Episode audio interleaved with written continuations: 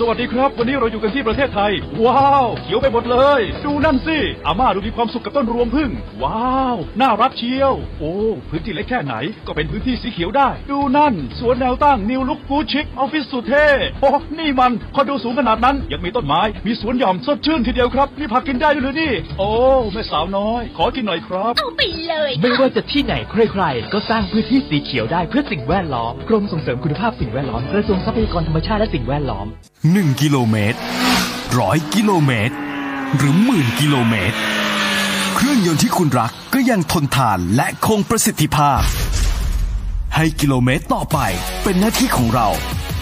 เวนลอยลูพิแคนระดับโลกที่ผู้ใช้ยานยนต์วางใจ เวนลอย ลื่นเหลือล้น ทนเหลือหลาย Smart Life Smart Idea คิดอย่างเท่ เปย์อย่างฉลาด ที่ 90.5 ทุกวันจันทร์บ่ายโมงตรง พบกับโคชหนูนา ทิติรัตน์พูนสิริชัยกิจ ที่จะมาพลิกมุมมองความคิด พิชิตความสัมพันธ์ การงานการบริหาร ด้วยเครื่องมือศาสตร์โคชชิ่ง แบบปุจฉาวิสัชนา เพื่อให้สุขมากขึ้นสำเร็จมากขึ้น ความหรูหรามักสวนทางกับความสปอร์ตแต่ไม่ใช่ กับเบนลี AAS Auto Service ให้คุณครอบครอง Bentley Continental GT V8 ด้วยอัตราดอกเบี้ย 1.5%นานสูงสุด 60 เดือน พร้อมวารันตีจากโรงงานนาน 3 ปี เริ่ม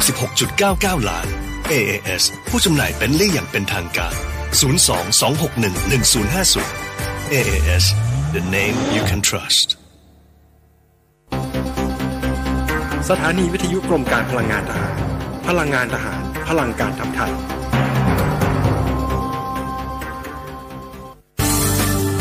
รายการ Insider Talk โดยธนงขันทองและทีมงาน น้ำมันเครื่องเวลลอย เวลลอย ลื่นเหลือล้น ทนเหลือหลาย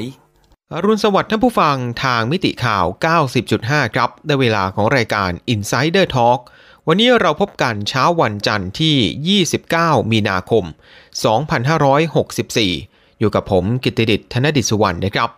ท่านผู้ฟังครับเรื่องใหญ่ที่สุดในช่วงสุดสัปดาห์ที่ผ่านมา ก็คงจะหนีไม่พ้นเรื่องของประเทศเมียนมานะครับ ที่ตอนนี้การรัฐประหาร 1 กุมภาพันธ์ก็ผ่านมาเกือบจะครบ 2 เดือนแล้ว แต่สถานการณ์กลับเลวร้ายลงทุกวันทุกวันนะครับ โดยเฉพาะถ้าเราไปนับยอดของผู้เสียชีวิต ที่วันเสาร์ที่ผ่านมา วันเดียวเลยนะครับ เสียชีวิตไป 114 คน กลายเป็นสถิติใหม่ครับ แล้วก็ทำให้ยอดผู้เสียชีวิตสะสมตั้งแต่ 1 กุมภาพันธ์ ตอนนี้รวมกัน 460 กว่าคนนะครับ ก็เกือบจะ 500 คนแล้ว ขณะที่สถานการณ์ในพื้นที่ของชนกลุ่มน้อยครับ อย่างที่รัฐกะเหรียง ซึ่งมีพื้นที่นะครับติดกับประเทศไทยทั้งฝั่งจังหวัดตาก หรือว่าจังหวัดแม่ฮ่องสอน แล้วก็อีกที่หนึ่งก็คือที่คะฉิ่นนะครับ มีการโจมตีฐานที่มั่นของหน่วยความมั่นคงของทางกองทัพนะครับ ไม่ว่าจะเป็นของทหารของตำรวจนะครับ ส่งผลให้กองทัพเมียนมา มีการเปิดฉาก โจมตีทางอากาศด้วยเครื่องบิน แล้วก็เฮลิคอปเตอร์ด้วยครับทำให้ตอนนี้เริ่มมีความวิตกกังวลมากขึ้น ว่าสถานการณ์ จะบานปลายหรือเปล่า บานปลายจาก ตอนนี้เนี่ยหลายคนอาจจะเรียกว่าเป็นสงครามกลางเมือง คือเป็นภาพการปะทะการการชุมนุมการการสลายการชุมนุม แต่อาจจะบานปลาย กลายเป็นสงคราม ระหว่างกองทัพกับกลุ่มชาติพันธุ์ หรือว่าชนกลุ่มน้อย เกิดขึ้นมาอีกครั้งหนึ่ง เหมือนอย่างที่เคยเกิดขึ้นในอดีตหรือไม่ ก่อนอื่นครับเรามาไล่เรียง เหตุการณ์ที่เกิดขึ้น 2-3 วันที่ผ่านมานะครับ เริ่มจากวันศุกร์วันศุกร์เนี่ยเราเริ่มเห็นสัญญาณเตือนแล้วครับว่า กองทัพ สุดสัปดาห์ที่ผ่านมานี้ เอาจริงแน่ ๆ สถานีโทรทัศน์ MRTV ของทางการเมียนมาเนี่ยออกมาเตือนประชาชนนะครับ บอกว่าหากยังไม่เรียนรู้จากศพที่ผ่านๆมา ก็ลองออกมาก็แล้วกัน นะครับอาจจะถูกยิงเข้าที่ศีรษะหรือว่าที่หลังก็เป็นได้นี่นะฮะใช้ขู่ขนาดนี้เลยนะฮะว่าอาจจะมีผู้เสียชีวิตมากมาย นอกจากนี้ยังมีการพูดในลักษณะแบบว่า เหมือนกับเยาวชน คนรุ่นใหม่ที่เข้ามาเป็นส่วนหนึ่งของการชุมนุมเนี่ยนะครับ มองว่ามันเป็นเรื่องล้อเล่นเหมือนกับเป็นเกมยังไงอย่างนั้น แล้วก็มีการเรียกร้องนะครับให้เพื่อนให้ผู้ปกครอง ช่วยกันหว่านล้อม ให้บรรดาเด็กๆ เหล่านี้เนี่ยอย่าไปร่วมในการชุมนุม วันศุกร์มีคำเตือนแล้ว วันเสาร์ก็เป็นวันนองเลือดจริง ๆ นะครับ คือวันเสาร์ที่ผ่านมาเนี่ย 27 มีนาคม เป็นวันที่สำคัญมากที่สุดวันหนึ่งของชาวเมียนมานะครับ คือเป็นวันกองทัพ คือวันที่ทางชาวเมียนมาเอง นะครับในสมัยสงครามโลกครั้งที่สองลุกฮือขึ้นมา ต่อต้านการเข้ามาครอบครองของจักรวรรดิญี่ปุ่น ผู้นำในตอนนั้นก็คือนายพลองซานนะครับ ก็เป็นบิดาของนางองซานซูจีที่ตอนนี้เนี่ยก็ยังคงถูกควบคุมตัว เป็นเวลาก็เกือบ 2 เดือนแล้วนะครับ ปกติแล้วในวันกองทัพ ก็จะมีการสวนสนามอย่างยิ่งใหญ่ มีแขกบ้านแขกเมืองจากต่างประเทศ เดินทางมาร่วมงานนะครับ ปีนี้ถึงแม้ว่าจะอยู่ในช่วงที่บรรยากาศภายในประเทศเมียนมากำลังตึงเครียด แต่ปรากฏว่างานสวนสนามก็ยังคงจัดขึ้น จัดขึ้นตามกำหนดเป็นปกติเลยนะครับ แล้วก็ในงานนี้ก็นำโดยพลเอกอาวุโสมินอองไลน์แน่นอนครับผู้บัญชาการทหารสูงสุด และปัจจุบันก็พ่วงอีกหนึ่งตำแหน่งไปด้วย ก็คือประธานคณะมนตรีการปกครองแห่งรัฐ ซึ่งเป็นชื่อทางการของรัฐบาลทหารเมียนมานะครับ ก็มีการกล่าวสุนทรพจน์ ความยาวประมาณสักครึ่งชั่วโมง มีการพูดถึงนะครับการทุจริตการเลือกตั้ง มีการสัญญิงสัญญาว่าจะจัดการเลือกตั้งขึ้นใหม่อย่างแน่นอน บอกว่ากองทัพนะครับจะปกป้องชาวเมียนมาจะต่อสู้เพื่อประชาธิปไตย เนื้อหาก็ไม่ได้แตกต่างจากที่ผ่านๆมาของทางรัฐบาลทหารเมียนมาสักเท่าไหร่ แต่ที่คนจับตาก็คือว่า แล้วในศูนย์ทรพจน์นี้มินออนไลน์จะพูดถึงการชุมนุมยังไงนะครับ ปรากฏว่าไม่ได้แตะแบบตรงไปตรงมา ไม่ได้พูดถึงการประท้วงแบบตรงๆ ใช้คำว่าการชุมนุมอะไรแบบนั้นไม่มีครับ แต่พูดในลักษณะเหมือน กล่าวถึงทางอ้อม บอกว่าการก่อการร้ายที่เป็นอันตรายต่อความสงบสุข แล้วก็ความมั่นคงของประเทศเนี่ยจะไม่สามารถเป็นที่ยอมรับได้อย่างแน่นอน คือใช้คำพูดนะครับ เรียกเหตุการณ์ที่เกิดขึ้นว่าเป็นการก่อการร้ายเลยนะครับ ไม่เรียกการชุมนุมนะฮะใช้คำที่แรงกว่านั้น ในการเรียก เหตุการณ์ที่เกิดขึ้นตอนนี้ ในการสวนสนามนะครับอย่างที่บอกไปว่าปกติแล้วเนี่ยก็จะต้องมีต่างชาติเข้าร่วม ปีนี้ถูกจับจ้องเป็นพิเศษนะครับว่าประเทศไหนจะส่งตัวแทนมาร่วมบ้าง ในเมื่อเหตุการณ์ในเมียนมาเองกำลังเป็นวิกฤตหนักขนาดนี้ ปรากฏว่ามี 8 ประเทศด้วยกันนะครับที่ส่งผู้แทนเข้าร่วม ก็ได้แก่จีน รัสเซีย อินเดีย ปากีสถาน บังกลาเทศ เวียดนาม ลาว แล้วก็ไทย โดยรัสเซียเองเนี่ยส่งผู้แทนระดับอาวุโสที่สุดเลยเข้าร่วมนะครับ เป็นนายอเล็กซานเดอร์โฟมินตำแหน่งก็คือเป็นรัฐมนตรีช่วยว่าการกระทรวงกลาโหมของรัสเซียนะครับ ในขณะที่ประเทศไทยก็แน่นอนครับ มีการลากโยงไปเป็นประเด็นการเมืองในประเทศนะครับ บอกว่าทำไมไทยถึงส่งผู้แทนไปเข้าร่วม คือ ก็ต้องยอมรับนะครับว่าประเทศไทยนั้นมีพรมแดน ติดกับประเทศเมียนมายาวเป็นพันกิโลนะครับ เพราะฉะนั้นถ้าเกิดวิกฤตทางด้านมนุษยธรรมขึ้นในเมียนมาเนี่ยก็เป็นไปได้อยู่แล้วนะครับที่ประเทศไทยเนี่ยอาจจะต้องออรองรับนะครับหรือว่าช่วยเหลือนะฮะทางมนุษยธรรม จากเหตุการณ์ที่เกิดขึ้น เพราะฉะนั้นการรักษาความสัมพันธ์อันดี โดยเฉพาะประเทศที่มีพรมแดนติดกันเนี่ยก็แน่นอนครับประเทศไทยเองก็ต้องคำนึงถึงความมั่นคงของไทยเองด้วยนะครับ นี่คือ 8 ประเทศนะครับที่ส่งผู้แทนไปเข้าร่วมในงานสวนสนาม แล้วก็ในช่วงค่ำของวันเดียวกัน ก็คือวันเสาร์ที่ผ่านมานะครับ ทางสถานีโทรทัศน์ MRTV เนี่ยก็มีการเผยแพร่ครับ เป็นงานเลี้ยงที่จัดขึ้น นะครับที่กรุงเนปิดอว์นั่นแหละฮะแล้วก็มีการไป capture นะครับไปเอาภาพของการถ่ายทอดเนี่ยนะฮะที่ออกทางทีวี เอาไปแชร์กันเต็มเลยครับในโลกโซเชียลมีเดียปรากฏว่าคนก็เพ่งเล็งเป็นพิเศษสิครับสำหรับพลเอกมินออนไลน์ ก็มีสีหน้าท่าทางดูยิ้มแย้มแจ่มใสเลยนะครับ สวมใส่เครื่องแบบสีขาวมีการผูกโบนะฮะแล้วก็เดินไปตามพรมแดง มีการนั่งรับประทานอาหารเย็นในแบบโต๊ะจีนด้วยนะครับ คือในโลกออนไลน์ตอนนี้ก็เลยมีการเอาภาพนี้นะครับมาวิพากษ์วิจารณ์กันอย่างหนัก แล้วก็เอามาเทียบเคียงกัน ด้านหนึ่งคืองานเลี้ยงที่หรูหรานะทุกคนยิ้มแย้มแจ่มใส กินอิ่มนอนหลับ ในขณะที่ภาพที่ออกมาคู่กันเนี่ยนะครับ ก็เป็นภาพของการสลายการชุมนุมมีผู้เสียชีวิต แล้วก็มี ครอบครัวนะครับที่ของผู้เสียชีวิตเนี่ยกำลังนั่งร้องห่มร้องไห้ ก็มีเป็นกระแสขึ้นมาตอนนี้เหมือนกันนะครับ ส่วนผู้ประท้วงเองนะครับในวันเสาร์ที่ผ่านมา จากวันที่เรียกว่าวันกองทัพเนี่ยปรากฏว่าผู้ประท้วงก็อยากเรียกชื่อเดิมของวันกองทัพมากกว่าครับ เพราะว่าก่อนหน้านั้น วันที่ 27 มีนาคมเขาเรียกกันว่าวันต่อต้าน หรือว่า resistance day นะครับ ก็เลยถือเอาวันเสาร์ที่ผ่านมาเลยครับ นัดชุมนุมใหญ่กันอีกรอบหนึ่ง ปรากฏว่ากองทัพเนี่ยคือไม่รอเลยครับ มีการใช้กระสุนจริง ใช้กำลังสลายการชุมนุมกันตั้งแต่เช้า แล้วก็มีผู้เสียชีวิตมากมายรายงานตัวเลขนะครับก็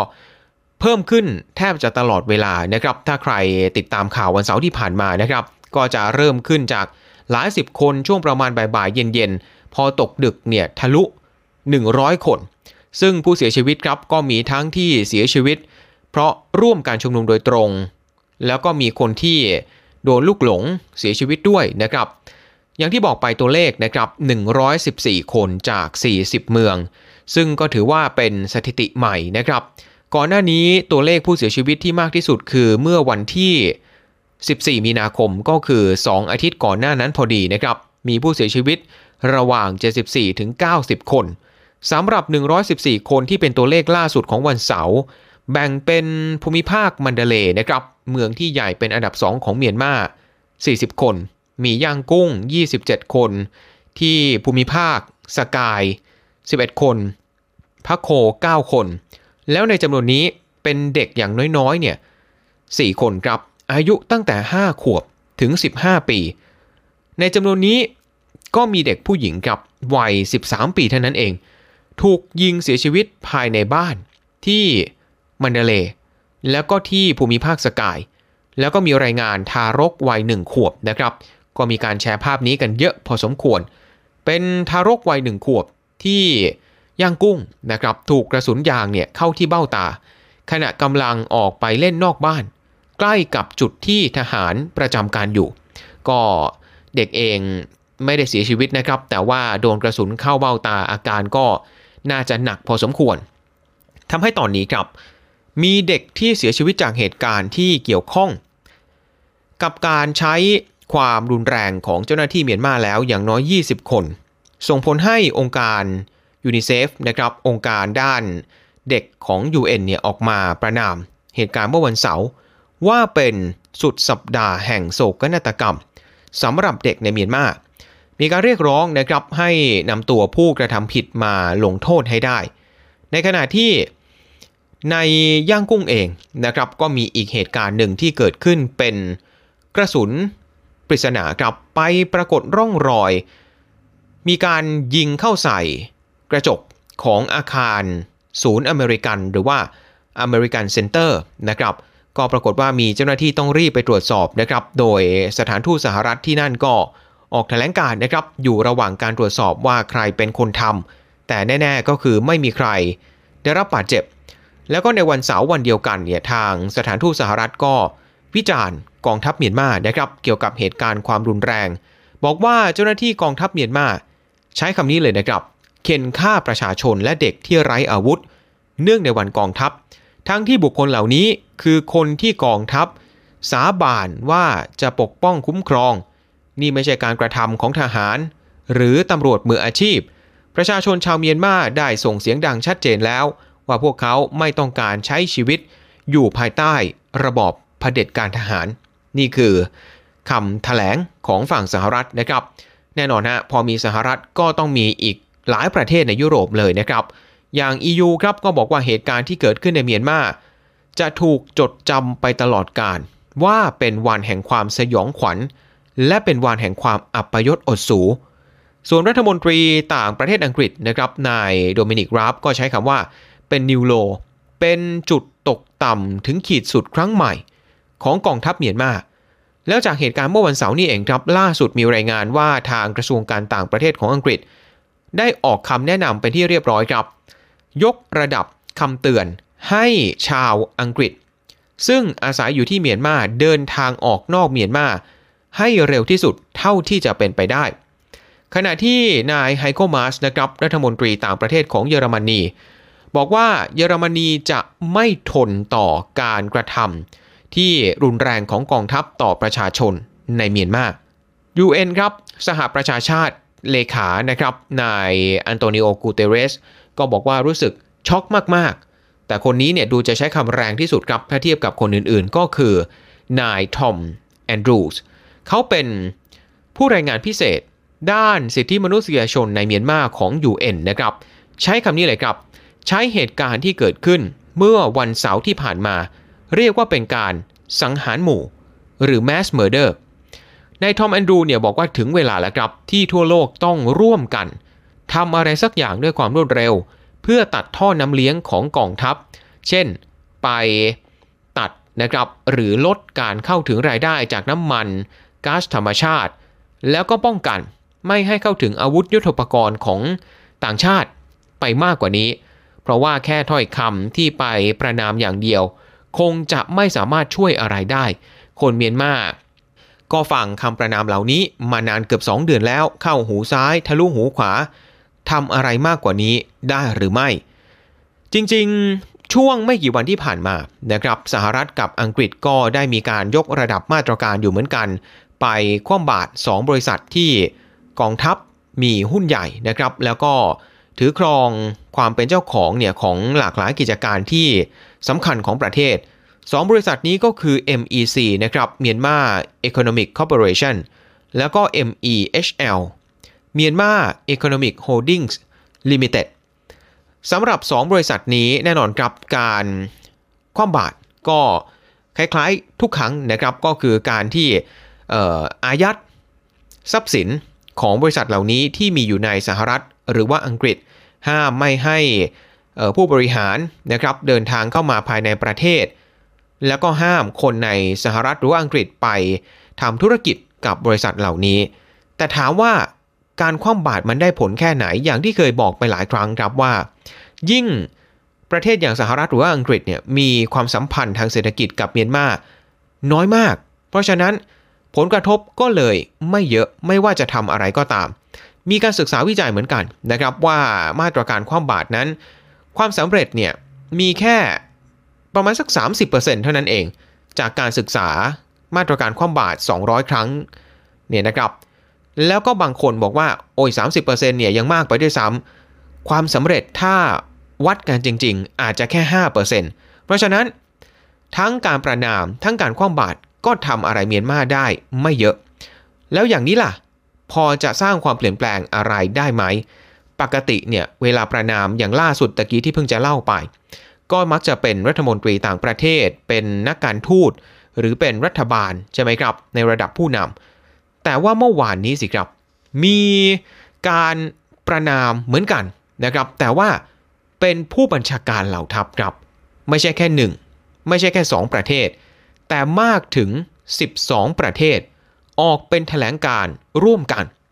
ประเทศที่เป็นตัวตั้งตัวตีเลยก็คือสหรัฐอเมริกานะครับ แล้วก็เป็นผู้นำเหล่าทัพที่ไปชวนคนที่เป็นผู้นำเหมือนกันเนี่ยของอีก 11 ประเทศที่เป็นพันธมิตรมาร่วมกันลงนาม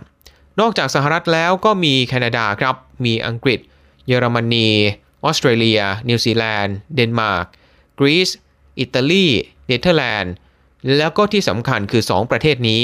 ในเอเชียครับ ญี่ปุ่นกับเกาหลีใต้ เนื้อหาครับในแถลงการร่วมนี้บอกว่า ในฐานะที่พวกเขาเหล่านี้เป็นผู้บัญชาการกองทัพ ขอประนามการใช้กำลังอย่างรุนแรงของกองทัพเมียนมาและหน่วยงานความมั่นคงที่เกี่ยวข้องต่อประชาชนที่ปราศจากอาวุธ กองทัพมืออาชีพ ต้องปฏิบัติตามหลักสากล และรับผิดชอบในการคุ้มครองชีวิต ไม่ใช่คุกคามประชาชน กองทัพเมียนมาต้องยุติความรุนแรง และนำเอาความชอบธรรมที่หายไป กลับคืนมา พูดแบบนี้เลยนะครับ บอกว่ากองทัพเมียนมาหมดความชอบธรรม ต่อประชาชนคนเมียนมาไปแล้ว เพราะฉะนั้นหลังจากนี้ต้องเปลี่ยนเพื่อเอาความชอบธรรมที่หายไปกลับคืนมา นี่ถือว่าเป็นครั้งแรกเลยนะครับ ที่ผู้นำเหล่าทัพของหลายประเทศ ออกมาเคลื่อนไหวพร้อมกันแบบนี้ แต่ก็เป็นที่น่าสังเกตเหมือนกันว่าแถลงการฉบับเดียวกันนี้เนี่ยไม่ได้ประนามการก่อรัฐประหารเมื่อวันที่ 1 กุมภาพันธ์อย่างตรงไปตรงมานะครับ แต่เน้นพูดถึงเหตุการณ์ที่เกิดขึ้นเมื่อวันเสาร์ที่ผ่านมามากกว่า ก็จะเห็นได้ว่ามีแต่สหรัฐ มีโลกตะวันตกบ้าง มีออสเตรเลีย มีนิวซีแลนด์ มีอย่างมากก็คือญี่ปุ่นกับเกาหลีใต้ที่อยู่ในเอเชีย สองประเทศที่ยังคงไม่วิพากษ์วิจารณ์อะไรเมียนมาก็คือจีนกับรัสเซียนะครับ มากที่สุดเลยคือเรียกร้องขอให้ยุติความรุนแรงสองประเทศนี้เป็นสมาชิกถาวรของคณะมนตรีความมั่นคงแห่งสหประชาชาติที่ปกติจะเป็นคณะทำงานนะครับที่ออกเป็นมาตรการคว่ำบาตรทางเศรษฐกิจต่อประเทศที่เป็นเป้าหมาย เพราะฉะนั้นตราบใดที่ 2 ประเทศนี้คือจีนกับรัสเซียไม่เล่นด้วย ไม่เอาด้วยกับสหรัฐ กับอังกฤษกับฝรั่งเศสเนี่ยก็เป็นไปได้ยากนะครับที่ UN เองจะทำอะไรไปได้มากกว่านี้ แต่คนเมียนมาเองก็เรียกร้องทุกวันนะครับบอกว่าจะให้รอไปอีกนานแค่ไหน จากวันเสาร์ที่เป็นวันนองเลือดที่สุดตั้งแต่เกิดการยึดอำนาจ วันอาทิตย์ครับ 1 วันผ่านไป เมื่อวานนี้บรรยากาศโดยรวมในเมืองใหญ่อย่างย่างกุ้ง มันดาเล ไม่ปรากฏว่ามีการชุมนุมในวงกว้างเกิดขึ้นกับ ส่วนใหญ่จะเป็นการจัดงานศพ มีการจัดการเออไว้อะไร แต่ก็กลายเป็นว่าเมื่อวานนี้ ยังคงมีผู้เสียชีวิตถึง 12 คนด้วยกันครับ อย่างที่เมืองพะโคนะครับใกล้กับย่างกุ้ง มีรายงานข่าวบอกว่าทหารเมียนมาเปิดฉากยิงกลางงานศพ ตอนเช้าเลยนะครับ โดยเป็นศพของสมาชิกสาภาพนักศึกษาวัย 20 ปี ที่ถูกทหารยิงเสียชีวิตเมื่อวันเสาร์เบื้องต้นเองไม่ได้มีรายงานผู้บาดเจ็บหรือเสียชีวิต แต่บอกว่ามีผู้ที่ร่วมงานศพเนี่ยถูกจับไปหลายคน คือถ้าไปดูภาพนะครับในงานศพของผู้เสียชีวิตเหล่านี้ ผู้ที่ร่วมงานก็มักจะมารวมตัวกัน มีการชู 3 นิ้วแสดงออกเชิงสัญลักษณ์ ก็คือทางกองทัพก็อาจจะมองว่าก็ไม่ต่างอะไรกับการชุมนุมก็เป็นได้ อย่างพยานในที่เกิดเหตุก็บอกนะครับว่าทหารเนี่ยบุกเข้ามา ขณะที่ผู้ร่วมงานศพกำลังร้องเพลงเกี่ยวกับการปฏิวัติ ส่งผลให้ชาวบ้านเนี่ยพากันวิ่งหนีตายกันโอลมานเลยนะครับ ส่วนที่มันเดเลครับ มีคนไปล้อมสถานีตำรวจช่วงค่ำวันนี้นะครับ บอกว่าตำรวจเนี่ยไปวางเพลิง เผาบ้านประชาชน โดนเผาราบคาบไป5หลังด้วยกัน ในขณะที่ฝากฝั่งของเรื่องชาติพันธุ์ อันนี้ก็น่าสนใจ อย่างที่เกริ่นเอาไว้ต้นรายการนะครับว่าอาจจะลุกลามบานปลาย กลายเป็นสงคราม ระหว่างกองทัพกับชนกลุ่มน้อย กลับมาเกิดขึ้นอีกครั้งหรือเปล่า เนื่องจากว่าเมื่อวันเสาร์ครับ ทางกลุ่ม KNU นะครับกองกำลังติดอาวุธ KNU เนี่ยของรัฐกะเหรี่ยง มีการไปโจมตีครับโจมตีฐานปฏิบัติการของกองทัพเมียนมา จนมีทหารเมียนมาเสียชีวิตไป 10 นายด้วยกัน ทั้งทั้งที่ KNU เองได้ลงนามในข้อตกลงหยุดยิงตั้งแต่ปี 2015 หรือว่าตั้งแต่ 6 ปีที่แล้ว แต่ว่าพอมีการยึดอำนาจเกิดขึ้น ก็มีหลายกองกำลังติดอาวุธของกลุ่มชาติพันธุ์นะครับ โดยเฉพาะ KNU นี่แหละ ออกมาเคลื่อนไหวต่อต้าน หรืออย่างน้อยก็คือไม่เห็นด้วย กับการยึดอำนาจอย่างชัดเจนนะครับ แล้วก็เวลามีการชุมนุมเกิดขึ้นในพื้นที่ของชนกลุ่มน้อยเนี่ยบรรดากองกำลังติดอาวุธเหล่านี้ก็จะคอยดูแลความปลอดภัยให้ แต่เพื่อวันเสาร์ที่ผ่านมาเนี่ยนะครับ ก็คือมีการยกระดับความเคลื่อนไหว กลุ่ม KNU ก็คือไปโจมตีฐานปฏิบัติการ พอมีทหารเมียนมาเสียชีวิตแบบนี้ ทางกองทัพเมียนมาก็เลยตอบกลับเลยนะครับ ตอบโต้ด้วยการโจมตีทางอากาศเลยครับ ก็อยู่ใกล้ชายแดนไทยซะด้วย ใกล้ๆ ฝั่งแม่ฮ่องสอนนะครับ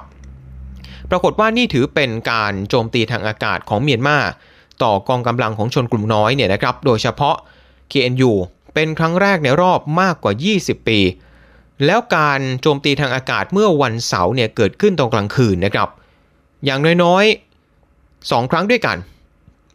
แล้วเมื่อมาถึงวันอาทิตย์นะครับ ก็ยังคงมีการโจมตีทางอากาศ ที่รัฐกะเหรี่ยงอย่างต่อเนื่องนะครับ แล้วก็มีทหาร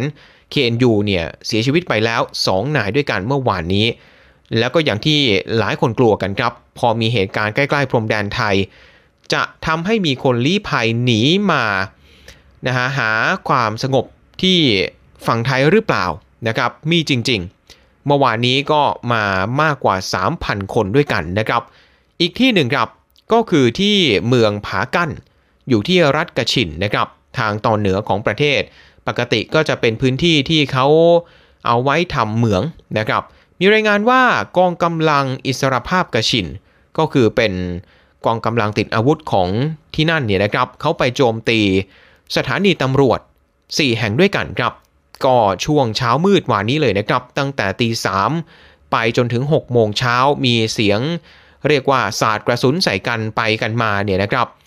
มีการกล่าวอ้างนะครับว่าตำรวจที่ถูกทางกองกำลังติดอาวุธบุกไปเนี่ยเสียชีวิตถึง 20 นาย แล้วก็มีการยึดอาวุธด้วยทำให้กองทัพเมียนมาตอบโต้ทางอากาศ ด้วยเฮลิคอปเตอร์ เห็นไหมครับ ไม่ใช่แค่ที่รัฐกะเหรี่ยงที่รัฐคะฉิ่นก็มีเหมือนกันและหลังจากนี้จะมีมากกว่านี้หรือไม่ ลองดูมุมมองของท่านนี้นะครับก็คือนายพลเจ้ายอดศึก ประธานสภาเพื่อการกอบกู้รัฐฉาน แล้วก็เป็นรักษาการประธานตัวแทน กองกำลังชาติพันธุ์ ก็บอกว่าวันครบรอบกองทัพเมื่อวันเสาร์ที่ผ่านมา ไม่ใช่การรำลึกถึงความสำคัญ และการต่อสู้ของกองทัพ แต่เป็นวันวิปโยคต่างหาก สถานการณ์รุนแรงทางการเมืองในเมียนมาเป็นสภาพเดียวกันเลยครับ กับที่กลุ่มชาติพันธุ์จากทุกกลุ่ม ต้องเจอมานานกว่า 50 ปีแล้ว ต้นต่อวิกฤตครั้งนี้ก็มาจากรัฐธรรมนูญที่กองทัพเขียนขึ้นในปี 51 ทางเจ้ายอดศึกก็เลยบอกว่าควรจะมีการยกเลิกได้แล้ว และแทนที่ด้วยระบอบสหพันธรัฐ ปัจจุบันเมียนมาเป็นสหภาพนะครับ บอกว่าสันติภาพเนี่ยที่ทุกภาคส่วนต้องการไม่ใช่แค่การหยุดยิง แต่ต้องเป็นกระบวนการที่ยืนยาว มีความจริงใจ แล้วก็เป็นขั้นเป็นตอน แล้วก็ทิ้งท้ายเลยนะครับว่าหากการปฏิรูปในอนาคต ไม่เป็นไปตามแนวทางสหพันธรัฐ กองกำลังรัฐฉานก็พร้อมเหมือนกันที่จะต่อสู้ เพื่อเอกราช และจะชนะอย่างแน่นอน นี่แหละครับก็คือทั้งหมดของรายการ Insider Talk นะครับ ที่นำมาฝากท่านผู้ฟังในเช้าวันนี้ ผมกิตติเดชธนดิษฐ์สุวรรณลาไปก่อนครับ สวัสดีครับ